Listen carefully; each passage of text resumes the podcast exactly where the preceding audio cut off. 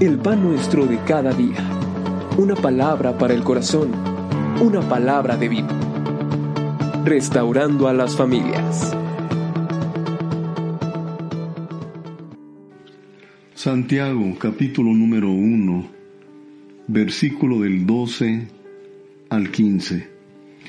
Bienaventurado el varón que soporta la tentación, porque cuando haya resistido la prueba, recibirá la corona de vida que Dios ha prometido a los que le aman.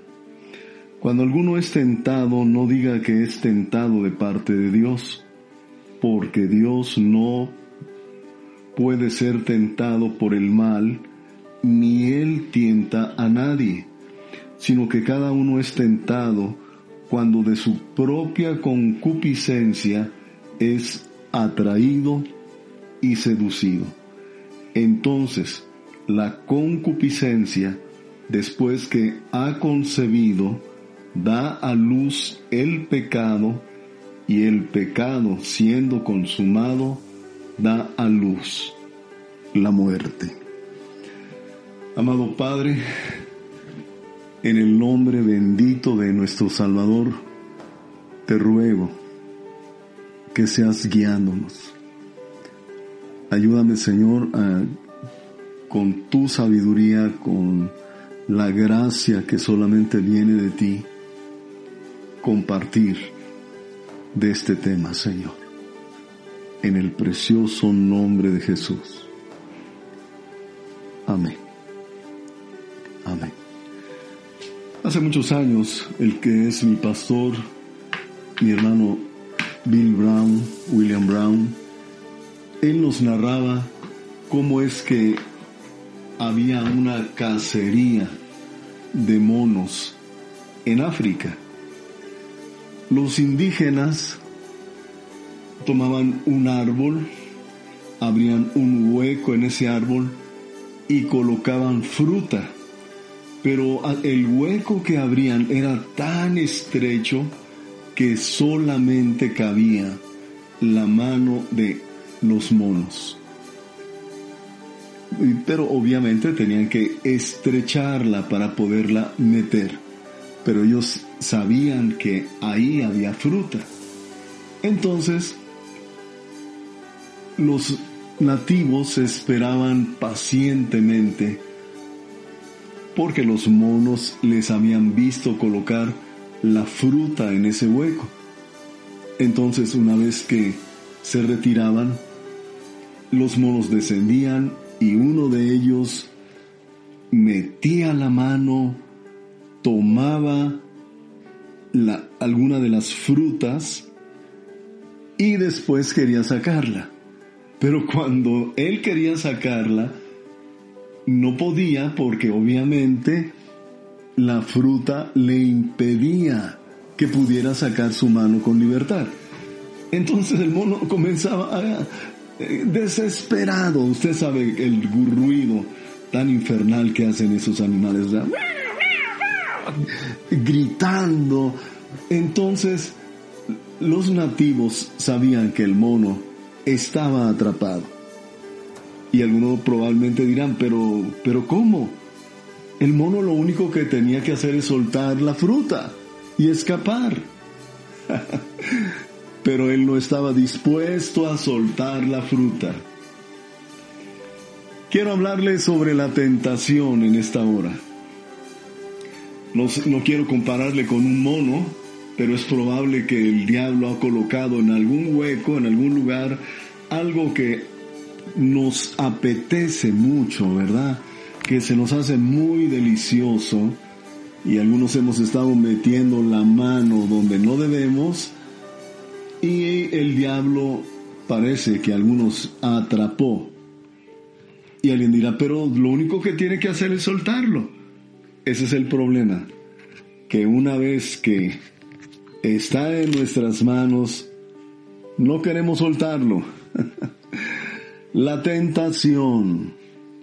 La tentación, punto número uno, es una trampa, vamos a decir así, de cazador.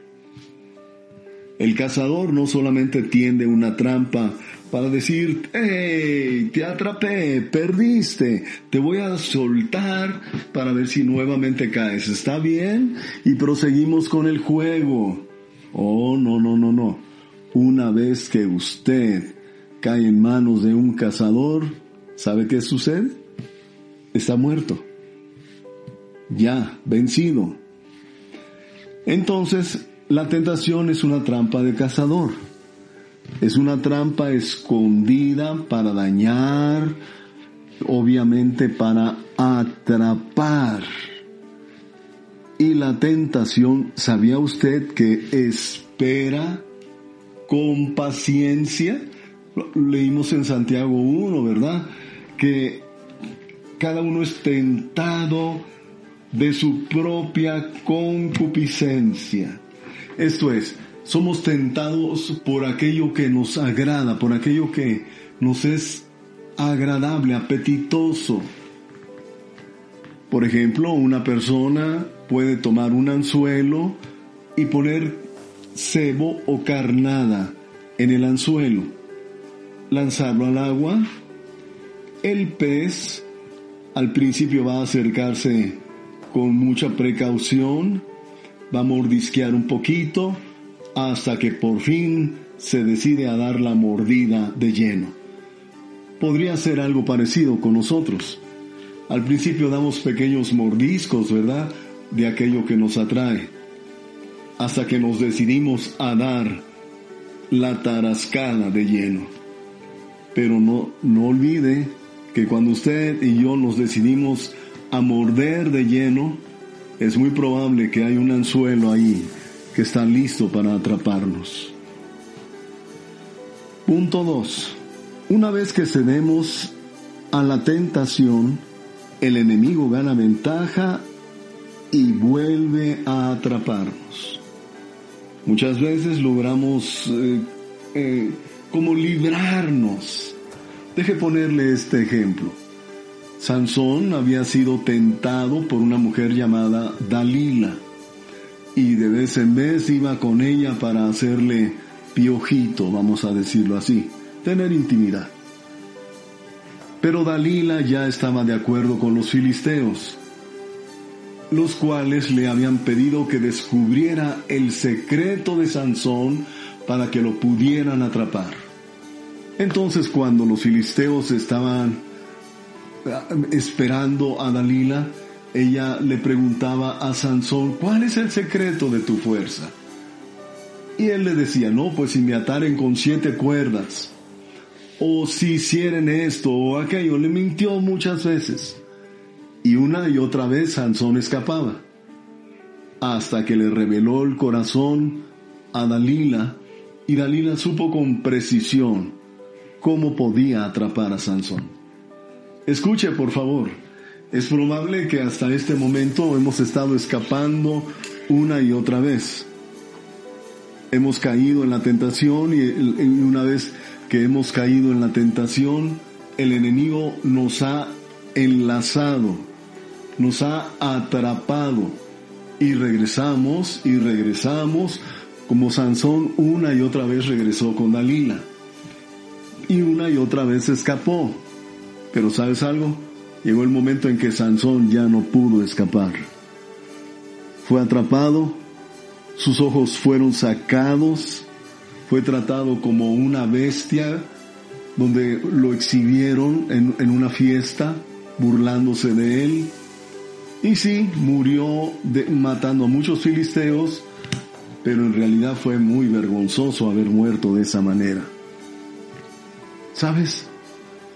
Tal vez estamos siendo librados una y otra vez, pero es probable que Dios nos está advirtiendo en esta hora que pudiéramos vivir lo que pasó Sansón y ya no vamos a poder escapar. Probable nos está advirtiendo de esto. Sansón pensó que siempre podía escapar. No piense usted, porque Sansón después sufrió las consecuencias. Punto número 3. Pasos para enfrentar la tentación. Inciso A. Comprender y saber qué hacer con nuestra naturaleza carnal y espiritual. Romanos capítulo número 8, versículo del 4 al 11 nos habla de esto. Nos habla sobre la necesidad de crucificar nuestra carne. No podemos nosotros eh, permitir que nuestra carne nos domine. Recuerde que estamos aún en un cuerpo y hay cosas que aún nos tientan. Voy a leer una parte. Versículo 4 dice, para que la justicia de la ley se cumpliese en nosotros, que no andamos conforme a la carne, sino conforme al Espíritu. Porque los que son de la carne piensan en las cosas de la carne, pero los que son del Espíritu en las cosas del Espíritu. Porque el ocuparse de la carne es muerte, pero el ocuparse del Espíritu es vida y paz. No nos ocupemos de las cosas de la carne y por favor, bien entendamos. No me estoy refiriendo a que si usted come o duerme, está usted pecando. No, no, no. Me estoy refiriendo cuando hablamos de ocuparnos de la carne, es permitir que la carne se deleite en aquello que es una tentación, que es pecado. Ocupémonos en las cosas del Espíritu. Siguiente. Hay, inciso B. Hay tentaciones que no podemos ni debemos resistir. Debemos huir. En Génesis 39, versículo del 1 al 12, nos habla sobre la tentación que vivió José en Egipto con la esposa de un soldado egipcio llamado Potifar. José tuvo literalmente que huir, corrió. No le importó dejar su ropa en la recámara de esa mujer.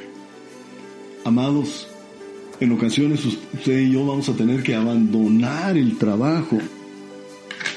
¿Abandonar el trabajo? Sí.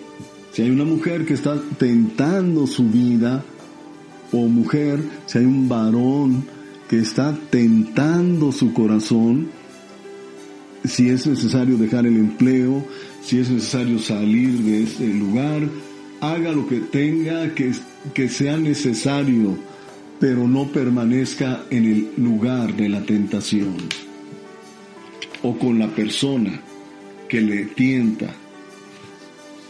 Muy bien. Otras tentaciones, inciso C, deben ser enfrentadas especialmente con la palabra. El Evangelio de Mateo capítulo número 4, versículo del 1 al 11, nos señala claramente cómo el Señor Jesucristo una y otra vez venció a Satanás con el poder de la palabra.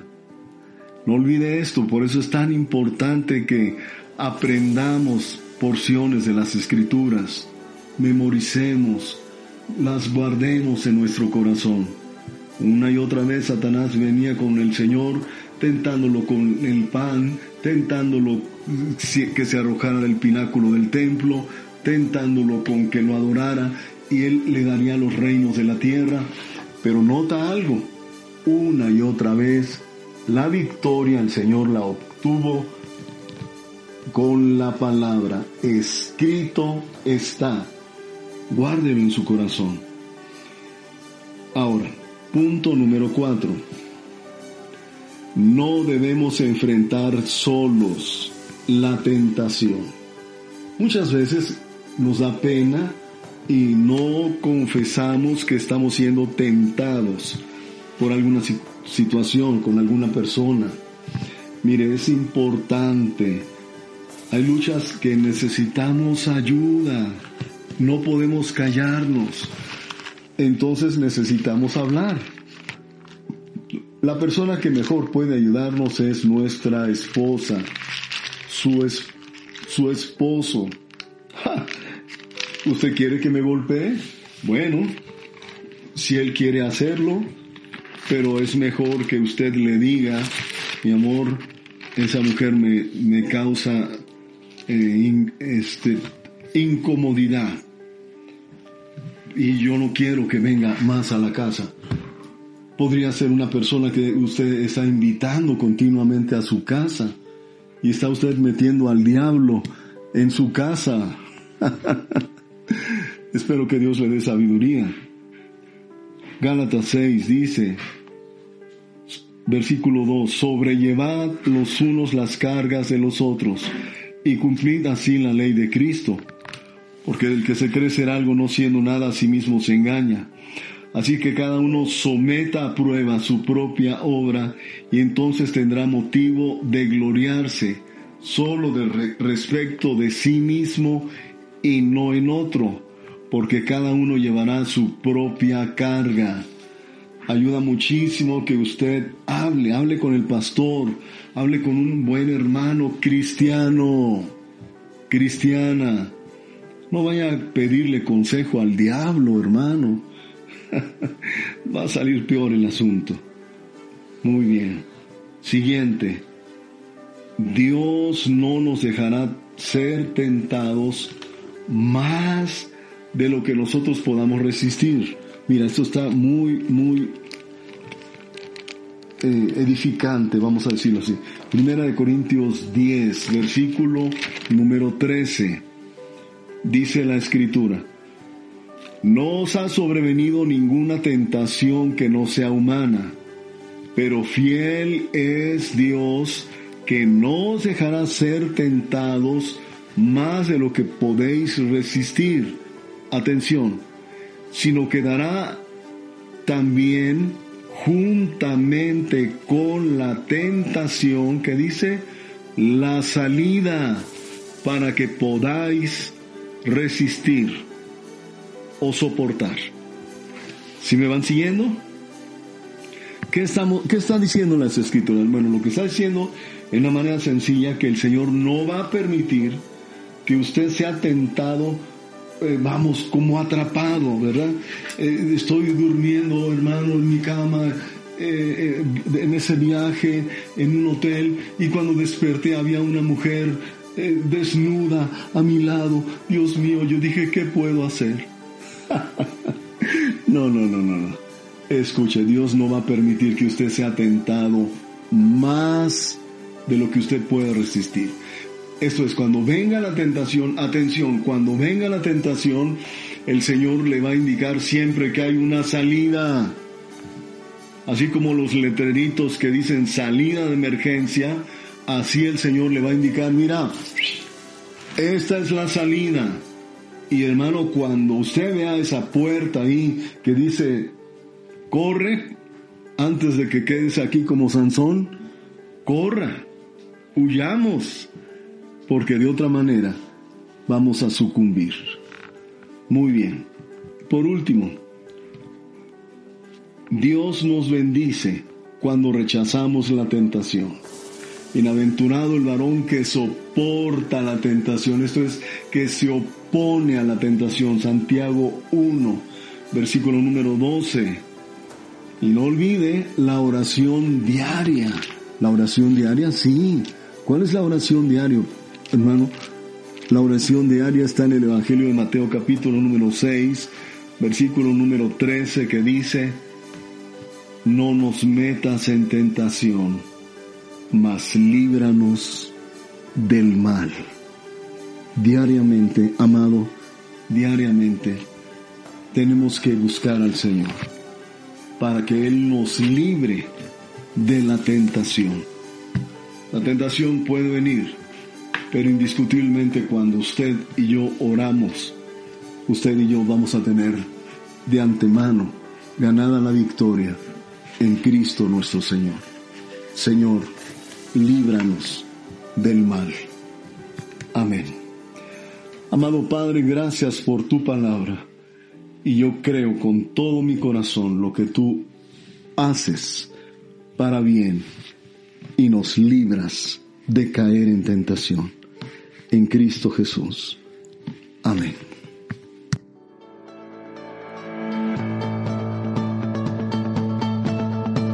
El pan nuestro de cada día.